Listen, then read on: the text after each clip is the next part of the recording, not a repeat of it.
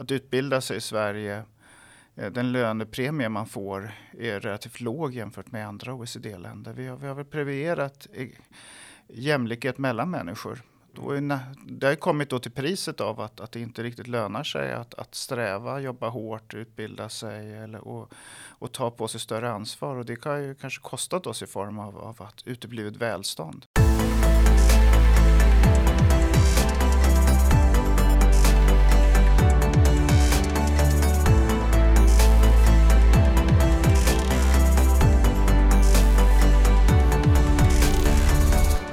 Patrik Joyce är nationalekonom med lång bakgrund som utredare eh, och rådgivare på regeringskansliet och i riksdagen. Han har varit forskare på Ratio men arbetar idag som chefekonom på Almega.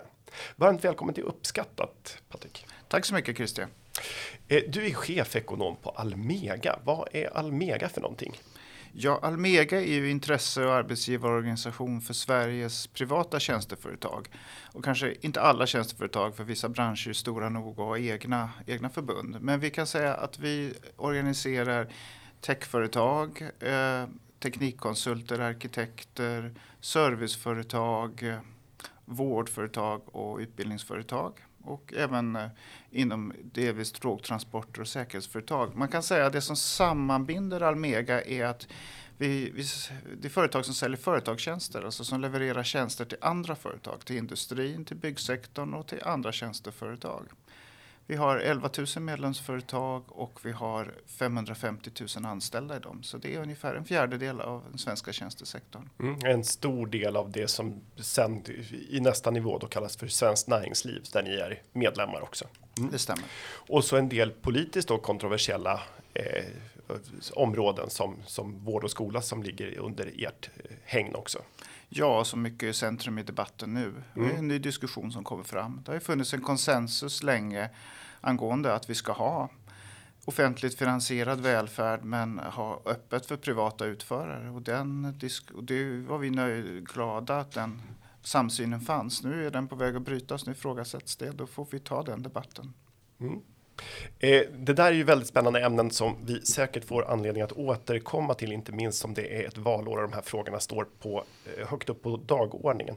Eh, men idag ska vi prata om mitt favoritområde och det är ju marginalskatter. Du är medförfattare till rapporten Sänkta marginalskatter skapar flera tusen nya jobb. Effekter via företagstjänster, en rapport som ni släppte tillsammans med Teknikföretagen och Svenskt Näringsliv tidigare i höstas då 2021. Eh, om vi börjar med grunderna. Vad är marginalskatt och hur skiljer sig marginalskatterna i Sverige från andra länders? Ja, marginalskatten är det, den skatt man tjänar på den sista inkomsten. Det är så att säga som avgör om man ska jobba mer eller mindre. Och de svenska marginalskatterna är ju nästan högst i världen. Det är bara Belgien som vinner den ligan över oss. 55,5 procent om man tjänar mer än 4 000 i må månaden så betalar man 55,5 procent i marginalskatt i Sverige. Men redan vid inkomster på 45 000 i månaden så är marginalskatten uppe i 52,5 procent. Långt över OECD-genomsnittet. Trots då att eh, man avskaffade värnskatten för två år sedan. Det, så det var ännu högre då. Och precis, trots det ligger Sverige så högt.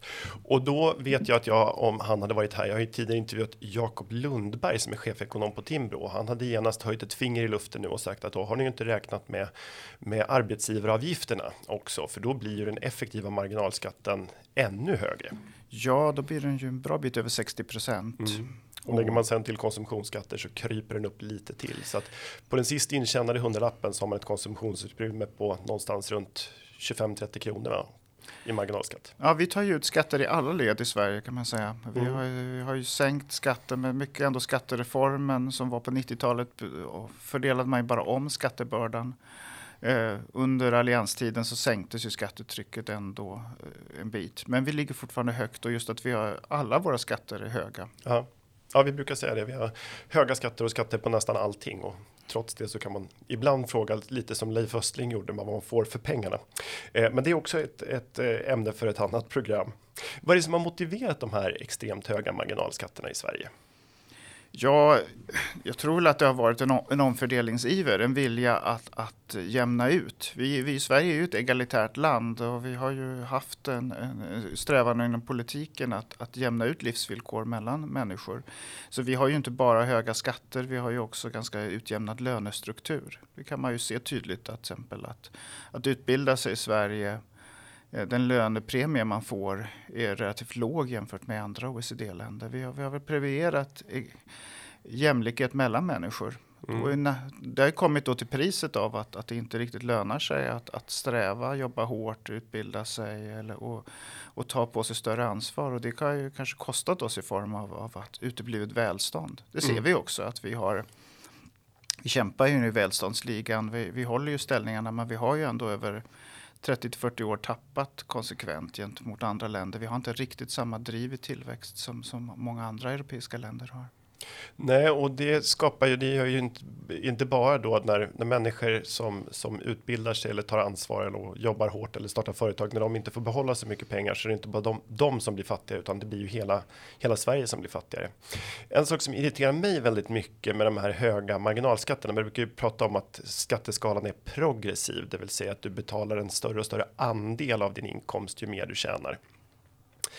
Eh, den progressiviteten brukar beskrivas som dubbel. Det är inte bara så att du betalar mer och mer av din inkomst, utan du får också behålla eh, så att du behåller mindre pengar, utan du får också mindre och mindre tillbaka i de offentliga systemen eftersom de här arbetsgivaravgifterna som alla betalar är eh, vad heter det, har ett tak Eh, som är ganska lågt. Alltså det är väl som högst ungefär i runda slängar 80% av 40 000 om du är föräldraledig och ännu lägre då om du är sjukskriven. Så att du betalar större och större andel av din inkomst i skatt och får mindre och mindre tillbaka av den när du är sjuk eller föräldraledig.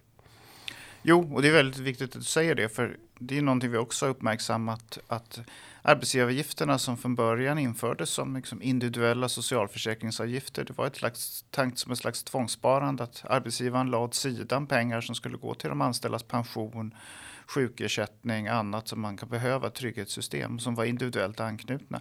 De har ju allt mer blivit en skatt. Först tar staten ut en ren liksom, löneskatt, den allmänna löneavgiften, som är en dryg tredjedel av arbetsgivaravgifterna. Och sen en del av de här så kallade individuella socialförsäkringsavgifterna på grund av de här takreglerna du nämner börjar få allt mer av skatteinslag. Du betalar socialavgifter på hela lönesumman men du får bara Eh, förmåner upp till, en viss, till ett visst tak. Ovanför det får du ingenting utan de pengarna går in i statskassan istället.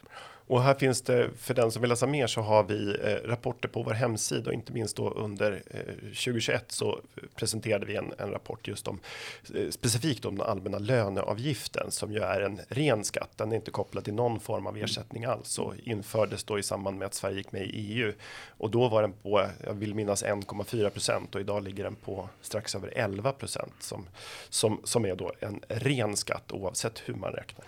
Ja. Det är ju, förlåt, förlåt jag bryter in men det är mm. rätt intressant att vi har ju gjort det framförallt under allianstiden så gjorde man ju en del viktiga besparingar i sjukförsäkringen, effektivisera, lyckades få ner utgifterna. Mm. Eh, men det löneutrymme, det inkomstutrymmet, det gavs inte tillbaka då till arbetsgivarna och löntagarna genom att man sänkte avgifterna, utan man sänkte då sjukförsäkringsavgifter, men man överförde de pengarna till den allmänna löneavgiften istället och tog ut samma summa från arbetsgivarna och då någon mån indirekt från löntagarna också. Det blir ju både arbetsgivarna som betalar men det är ju också löneutrymmet som indirekt påverkas av det. Så både företag och anställda har fortsatt att få betala till ett system som inte har behövt de pengarna. Nej, exakt. Eh, och det där skedde parallellt med förvisso viktiga sänkningar av inkomstskatterna, men så, så gjordes den här förändringen. Så att det är någonting som, som, som man faktiskt kan kritisera den här borgerliga regeringen för i skattehänseende.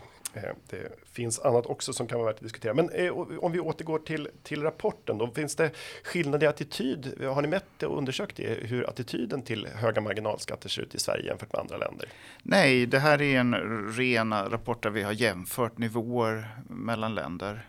Och, och, eh, och då kan man ju helt klart se att vi ligger högt och att som sagt då lägger du in arbetsgivaravgifter så, så ligger vi ännu högre. Jag har inte sett till attityderna man kan väl rimligen tro att, att eftersom vi ändå har, haft en tolerans för högre marginalskatter så har vi väl, ligger det väl i våra, våra attityder tyvärr då, att vi, mm. vi är beredda att acceptera det. Det är ju också Svenskt Näringsliv gjorde en undersökning för några år sedan där man konstaterade att det är väldigt få. Jag tror att det är en av tio som vet hur mycket de faktiskt betalar i skatt eh, och det gör ju, kan ju innebära att skatteviljan ökar ju mindre man förstår hur mycket man betalar när det döljs då i arbetsgivaravgifter som de flesta inte ser och moms till exempel så, så, så märker man inte hur mycket man betalar och det kan ju öka skatteviljan kan man tänka sig sig. Eh, det pratas ofta om att om man då sänker de här höga eh, högsta skatterna på, på hö, lite högre inkomster att de rika bara blir rikare. Det är en korrekt beskrivning.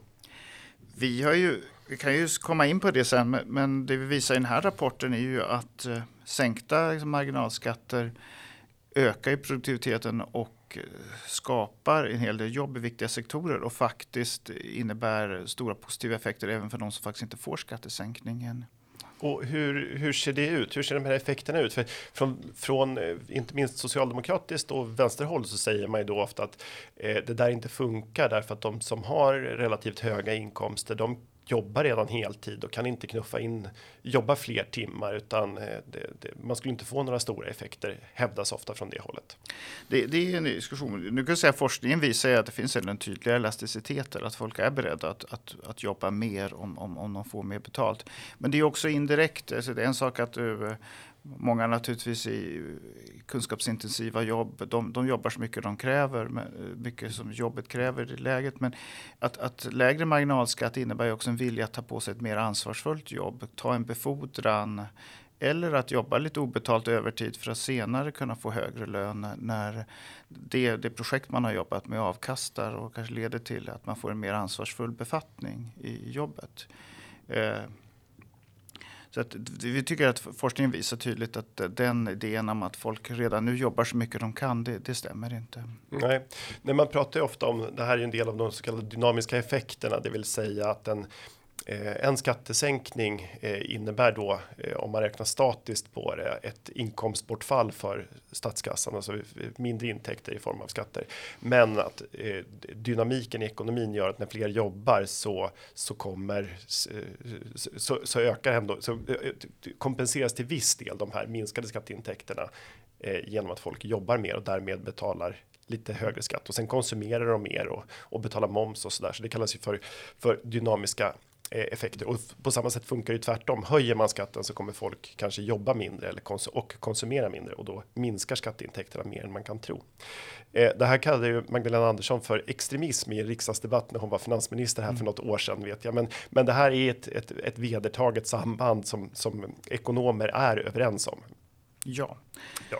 det är naturligtvis alltså en finansminister vaktar ju skatteintäkterna och, mm. och väljer dem de argument som passar henne för att, för att få behålla så mycket skatter som möjligt naturligtvis.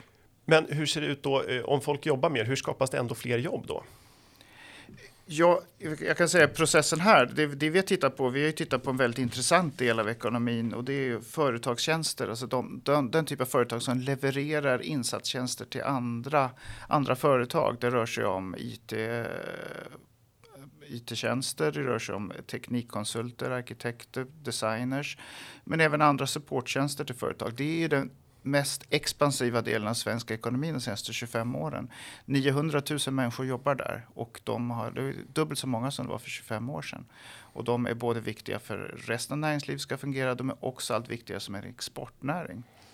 Och där kan man ju se eh, ganska, jag skulle säga en eh, en, en, ett bra exempel är exempel om du har en grupp ingenjörer som jobbar i ett teknikkonsultföretag. Om de då på grund av en, kraft, en sänkt marginalskatt blir motiverade att arbeta hårdare så kan de innovera fram en ny teknisk lösning. Och det gör ju att företag kan sälja mer och de behöver ta fram ny programvara, nya stödtjänster som, för att möjliggöra den här ökade produktionen.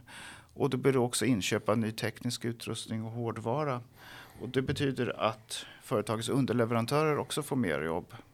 Och slutändan är det kanske här en exportprodukt. Det är ju så att tjänstesektorn är inte idag inte längre, jobbar inte inhemskt som det gjorde förr, utan det är ju vår viktigaste exportnäring numera. Just det, typ mycket programmering till exempel och så där som Ja. ligger i de här tjänsterna. Så det blir som en ringar på vattnet effekt kan man säga. Fler jobbar mer och sen så uppfinner de nya saker och anställer fler och så blir det underleverantörer till dem som behöver fler jobb och så kan vi exportera mer och bli alla rikare. Ja, vi har ju räknat, vi tillsammans med teknikföretagen har räknat att om man lägger ihop effekten av en marginalskattesänkning inom företagstjänster och inom industri så talar vi om 25 till 30 000 nya jobb som kommer att skapas av, om marginalskatterna sänks. Och då kommer åtminstone var fjärde av de jobben att gå till personer som inte får marginalskattesänkning i första hand, men de får jobben och de, och de löner som följer med det. Just det, så det skapas eh, både högre löner, fler kvalificerade jobb och fler okvalificerade jobb i, i en ringar på vattnet effekt. Eh, ibland pratas det lite återigen då från eh, inte minst socialdemokratiskt håll så har jag diskussioner om det, att de kritiserar det här för att vara trickle down economics, det vill säga att eh, sänker man skatten för de rika så, så ska det bli lite mer smulor kvar till de allra fattigaste. Eh, vad, jag misstänker att du inte ställer upp på den beskrivningen. Vad, vad är din kritik mot den här så kallade trickle down economics? Ja, som argument, jag tycker det är fel därför att det handlar ju inte om det här. Här, här handlar det om att det skapar nya produktiva jobb, inte minst inom industrin, men, men också angränsande. Så det handlar ju inte om allmosor som delas ut utan faktiskt nya välavlönade heltidsjobb som skapas. Och, och, och det finns ju i Sverige består inte bara av liksom, kunskapsintensiva högutbildade jobb och lågkvalificerade jobb. Många jobb i industrin, även om de inte kräver högskoleutbildning och så, utan men det ändå handlar om väl gediget yrkesutbildad arbetskraft inom industrin som, Mm. som, som får nya jobbmöjligheter. Så det, är inte, det är inte alls små, små rännilar utan, utan goda jobb. Sen, sen tycker jag det är viktigt att, att det är klart att en, en marginalskattesänkning ska, den motiveras rent politiskt så bör den väl gå i linje med, också med en bredare skattesänkning för fler. Det är, det är väl rimligt så att säga. Att det, det är det är inte lätt att politiskt gå fram med att man bara sänker skatten högt upp utan då, det bör ju vara en skattesänkning som berör fler också bredare.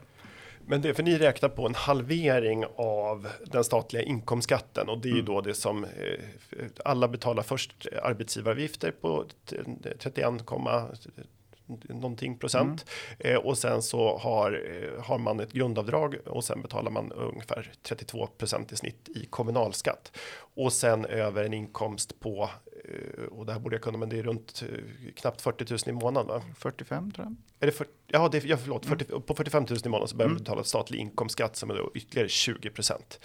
Eh, och sen är det en avtrappning av jobbskatteavdrag och sånt där. Men det behöver vi inte gå in på detalj här. Men om man halverar den skatten, vad innebär det i, i, i den statliga inkomstskatten då? Sänker den från 20 till 10 procent då eh, på inkomster över 45 000 kronor i månaden. Vad innebär det i uteblivna skatteintäkter?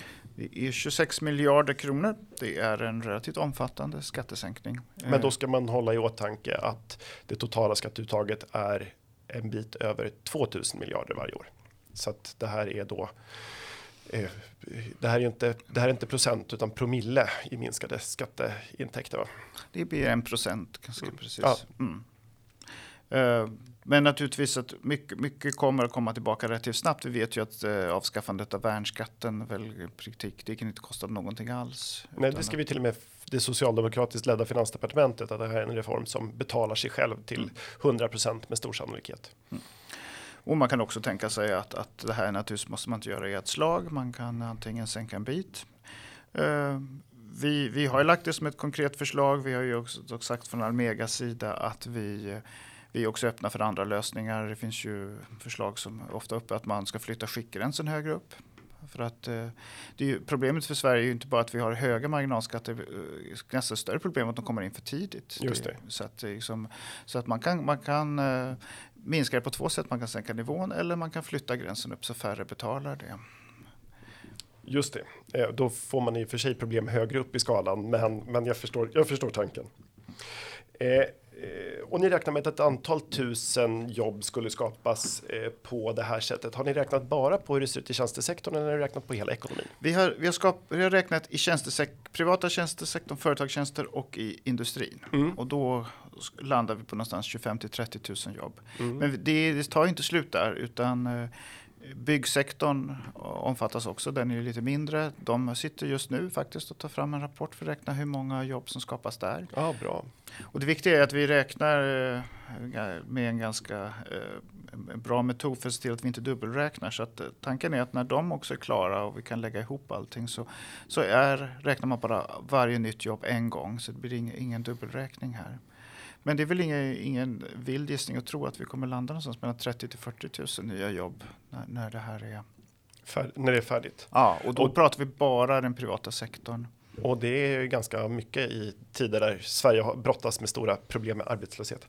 Eh, tidigare vet jag att eh, Almega har tagit fram en rapport och det kan nog vara för 3-4 år sedan som, som visade att 2 1800 heltidsläkartjänster skulle skapas med eh, skulle skapas med sänkta marginalskatter. Eh, så att även där, alltså vi skulle få fler läkartjänster. Eh, inte minst då i, för i den branschen har jag förstått att många jobbar, eh, inte jobbar heltid utan där skulle fler växla upp i jobb. Det, det är ju väldigt viktigt tycker jag, att lyfta fram. Vi har ju tid nu när vi har inom vissa kvalificerade jobb så har vi brist på arbetskraft och, vi, och det rör sig om högutbildade människor vars som har lagt ner mycket tid. Det har kostat pengar att utbilda. De har också lagt ner tid i sitt liv på att, på att utbilda sig. Det är väldigt viktigt att de, som du säger, helst arbetar så mycket som möjligt, eller så, åtminstone heltid under en tid. De, och, och, det är ju ett tekniskt eh, argument för den här, den här, rapporten är ju liksom inriktad tekniskt ekonomiskt, men det finns ju en rättviseaspekt i det här också, eh, att den som faktiskt arbetar och tar ansvar ska tjäna pengar. Det är ju så att den som även med en, om man skulle ha en platt skatt och helt avskaffa den statliga inkomstskatten så skulle ju en, en person som tjänar mycket betala mer än en som tjänar mindre. Mm. Eh, så att även om man, om man betalar lika stor andel av sin lön i skatt så betalar man ju faktiskt mer om man tjänar mycket. Eh, och det är frågan hur rättvist det är att man ska bestå, betala en större och större andel av sin lön i skatt. Eh, har ni räknat på eh, kostnaden är ett om man räknar statiskt då ett bortfall på du sa 26 miljarder kronor årligen. Eh, hur mycket skulle de här dynamiska effekterna kompensera för? Vet ni det? På? Det har vi inte räknat än, men det är ju en väldigt viktig utmaning. Jag tycker att det bör vi göra i nästa steg. Ja. Se hur ungefär mycket som kommer tillbaka och hur lång tid det dröjer innan det kommer tillbaka. Det är väldigt viktigt. Just det. Och sen så får man ju, vilket är en av våra käpphästar, eh, på lång sikt så, så ökar ju då när fler människor jobbar och har högre inkomster så växer ju hela Sveriges ekonomi eh, och det gör ju att skatteintäkterna på sikt eh, liksom ökar så att man kan kamma hem det här dels kortsiktigt men också långsiktigt när ekonomin blir större. Så att sänkta mm. skatter som ger stora dynamiska effekter är ju, är ju bra för alla och inte minst för rikets finanser. Eh, bra, det, trots det så, så vi pratade lite om, om trickle down, men det pratas ju väldigt mycket, inte minst från LO-håll, socialdemokratiskt håll och Vänsterpartiet, att det nu är dags för de rika att betala. Eh, och då brukar man ju avse personer då som tjänar över 45 000 mm. kronor i månaden. Eh, eh, eh, går inte er rapport emot trenden just nu? Det är väldigt många som pratar om att det, de, de rika har blivit rikare och det är dags för dem att, att öppna plånboken. Alltså om man som intresseorganisation eller sak som vi gör, vi driver ett viktigt samhällsintresse. Om man bara försökte följa trender, då skulle man inte åstadkomma någonting. Då flyter man ju bara med det som pågår. Vi vill ju skapa debatt och styra utvecklingen som vi tycker är en riktig utveckling, något som mm. är bra för alla. Och jag håller med om att, att just nu så går ju trenden vänsterut, eller debatten förs. Man ifrågasätter många viktiga reformer Uh, inte minst det vi har vi talat om förut om välfärden, privata utförare mm. och även här nu att vi har funnits en, en samsyn om att ändå att skatt, lägre skatter skapar mer arbete och tillväxt och nu, nu finns det andra som tror tvärtom att om man höjer skatten och, och inför fler statliga regleringar så, så är det bra. Men vi, vi ser ju att, att det som har hänt, historien visar ju det, det är tvärtom. Att det är, höjer man skatterna så minskar arbete och entreprenörskap och då blir, minskar kakan och då måste man höja skatterna ännu mer för att finansiera välfärden i så fall. Jag, jag, får ju en känsla av att det är som pliktskyldigast man har ekonomiska argument eh, om höjda marginalskatter och att man då har staten har mer pengar och kan satsa dem på utbyggd välfärd och att fler skulle komma i arbete där. Eh, men att det viktigaste är att skillnaderna är så små som möjligt och att det är värt en ekonomisk kräftgång att vi inte har särskilt stora inkomstskillnader i Sverige. Det har vi ju inte idag heller om man ska vara helt ärlig. Den här så kallade Gini-koefficienten som som då mäter hur stora skillnaderna i ett samhälle är ju väldigt, väldigt låg i Sverige och det lilla den har skiftat eh, den senaste tiden beror väl snarare på eh, höjda börskurser än på att folk får behålla särskilt mycket efter efter man har eh, fått sitt lönekuvert. Det, det stämmer. Det är, ju, det är ju den typen. Det är ju kapital, kapitalinkomster och förmögenheter där, där det har ökat och inte på arbetsinkomster. Och så att det är ju, vägen är ju inte i så fall. Det, det, är ju inte, det är ju inte skillnaden mellan människor som har, har haft en lön och som, det är inte där utan det är ju människor som har tjänat sina pengar på annat sätt. Mm. Och nu ska jag säga så här, det här var inte ett argument för mig för att vi ska höja kapitalskatterna, för det tror jag var en genuint dålig idé därför att vi skulle få mindre kapital till till till utveckling i i svenska företag. Mm. Så jag tror att det vore mycket, mycket dåligt. Eh, men det finns ju en risk med de här höjda inkomstskatterna och det är att eh, så, eh, meritokratin mm. minskar, så möjligheten att ta sig eh, från fattigdom eller från alltså att mm. själv skapa sin egen trygghet och stabilitet. Det behöver ju inte vara någon stor rikedom, men att själv bygga sig ett, en trygghet ekonomiskt minskar ju då om man inte har en möjlighet att påverka den. Om det enda som kan göra dig eh, att du har en slant på banken för att klara ett husköp eller eh, en renovering eller en utlandsresa är om du har rika föräldrar, inte om du har mm. jobbat och studerat. Det, det, det tror jag vore ett mycket stort problem för Sverige. Ja, det är en utmaning tror jag för alla eh, utvecklade länder att, att se. Vi, vi, vi kom ju dit vi kom genom att som du sa skapa ett meritokratiskt system där arbete och sparande lönar sig. Vi, vi rörde oss bort från ett privilegiesamhälle där, där börd och vad, vilken familj man kom från avgjorde. Och nu är det ju fara om vi skulle ta oss tillbaka, om vi skulle röra oss tillbaka dit igen. Ja. Där, där man cementerar. Det är svårt, det inte går att göra klassresor utan det är ens föräldrar vad, vad de har som avgör hur det går för en själv i livet. Det ser vi ju inte minst för de som, människor som kommer som nya till Sverige idag. Där har vi ändå de stora klassklyftorna i samhället. De eh, nyanlända som, som inte kommer in på arbetsmarknaden, de som inte har en arbetsinkomst alls. Utan... Och det är ju inte bara ett ekonomiskt utanförskap utan också liksom ett kulturellt och socialt. Eh, och det bästa vi kan göra där är att få fler människor i arbete. Jag tillhör inte de här som har en luthersk syn på, på att alla i samhället ska, ska jobba snarare än att ha trevligt. Men, men det finns ett problem när väldigt många är utestängda från arbetsmarknaden där, och inte bara ekonomiskt. Det är svårt att påverka sin, sin situation om man inte har ett arbete. Mm.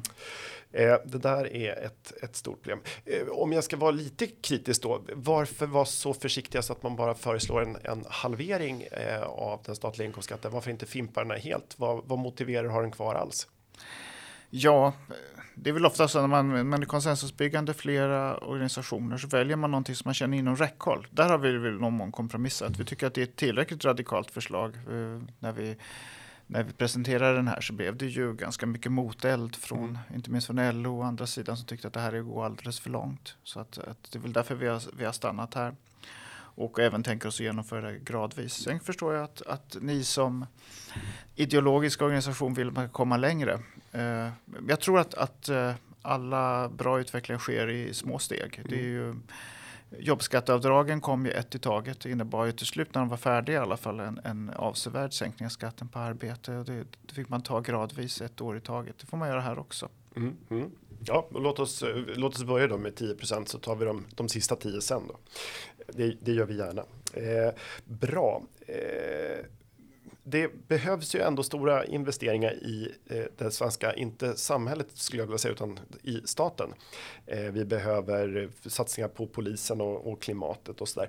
Vilka reformer skulle du vid sidan av den här ses som nödvändiga för att fler ska komma i arbete och vi kan ta oss an de problem som ligger framför oss nu i närtid.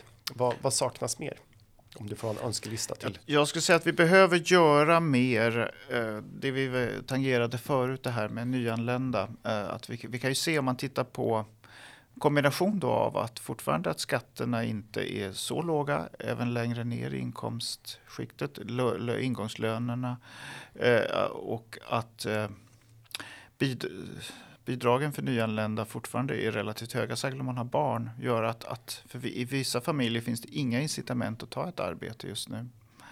Eh, vi kan ju se att det finns hundraprocentiga marginaleffekter för, för vissa som lever i bidragsberoende idag. Där behöver vi göra mer. Vi skulle behöva både kanske att både eh, titta lite mer på kanske arbets, eh, vad man måste prestera för att få ett försörjningsstöd idag, eller ekonomiskt bistånd heter det.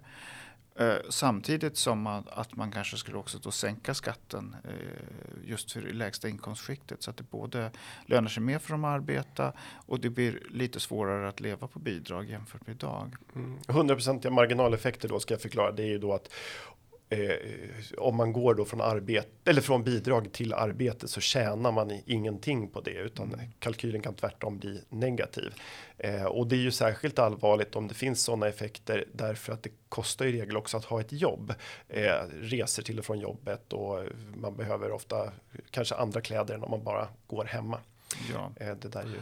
Och hur, hur, man kommer åt det, det är ju en, en sak, en, en, en skattesänkning. Eh, kan ju tyckas i mindre kontroversiellt. Svårare är vad man gör på bidragssidan och eftersom det ofta handlar om familjer med barn och så vidare så får man ju gå fram varsamt. Men någonting väldigt viktigt är ändå att se till att man, att man måste prestera för, för att få försörjningsstödet. Man mm. måste så att säga gå i en utbildning, ta praktikplatser och göra så mycket man kan för att så snabbt som möjligt komma i arbete. Det, det tycker jag är ett rimligt krav. Där Ja, det är väldigt oroande för eh, Entreprenörskapsforum var väl först ut då med Johan Eklund skrev en rapport och sen har Åsa Hansson också gjort det.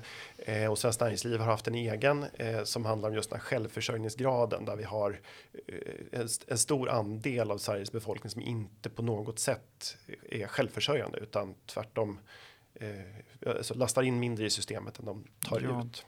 Det brukar ju sägas att det tar 7 till 8 år innan Eh, Eh, nyanlända har, eller mer än hälften av dem har ett arbete. Men det har ju också visat sig då, som, inte minst av Entreprenörskapsforum, att många av de som har sitt första arbete, de kan ändå inte leva på det. De behöver bidrag vid sidan av.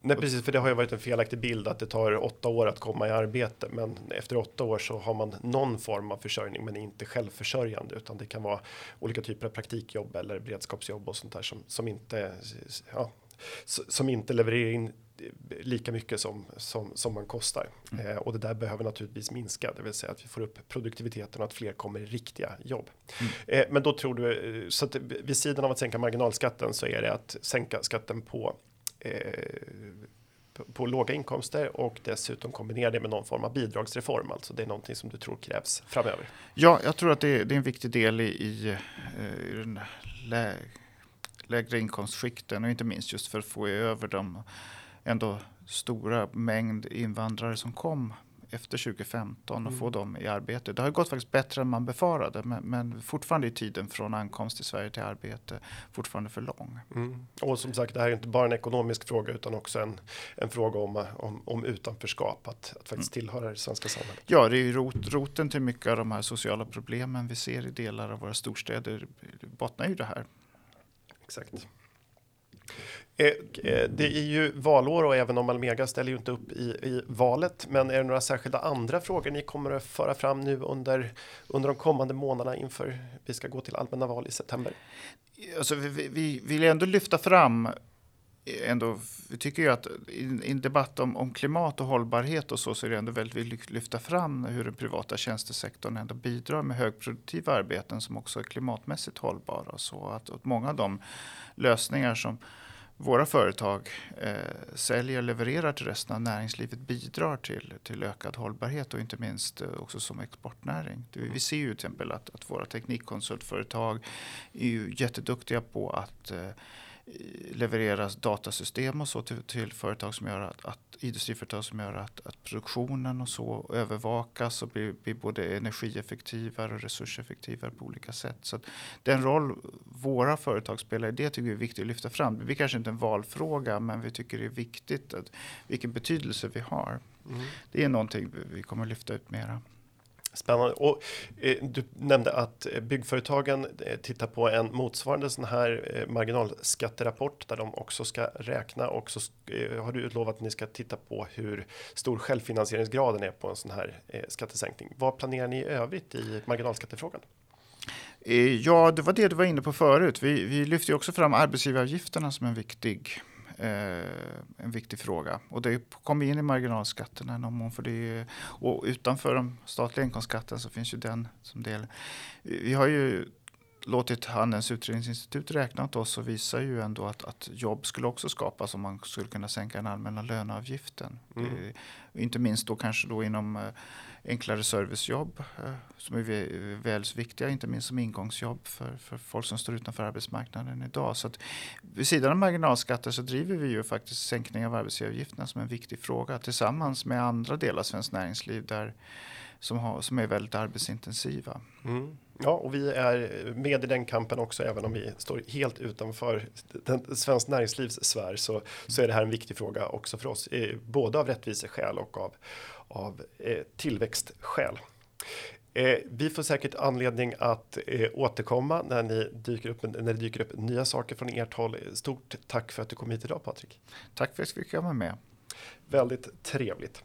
Eh, uppskattat, det är en podcast från Skattebetalarnas förening. Vi jobbar för låga och rättvisa skatter, rättssäkerhet för skattskyldiga och minskat slöseri med skattepengar. Vi bildar opinion, folkbildar i skattefrågan och vi lever som vi lär och tar bara emot frivilliga bidrag.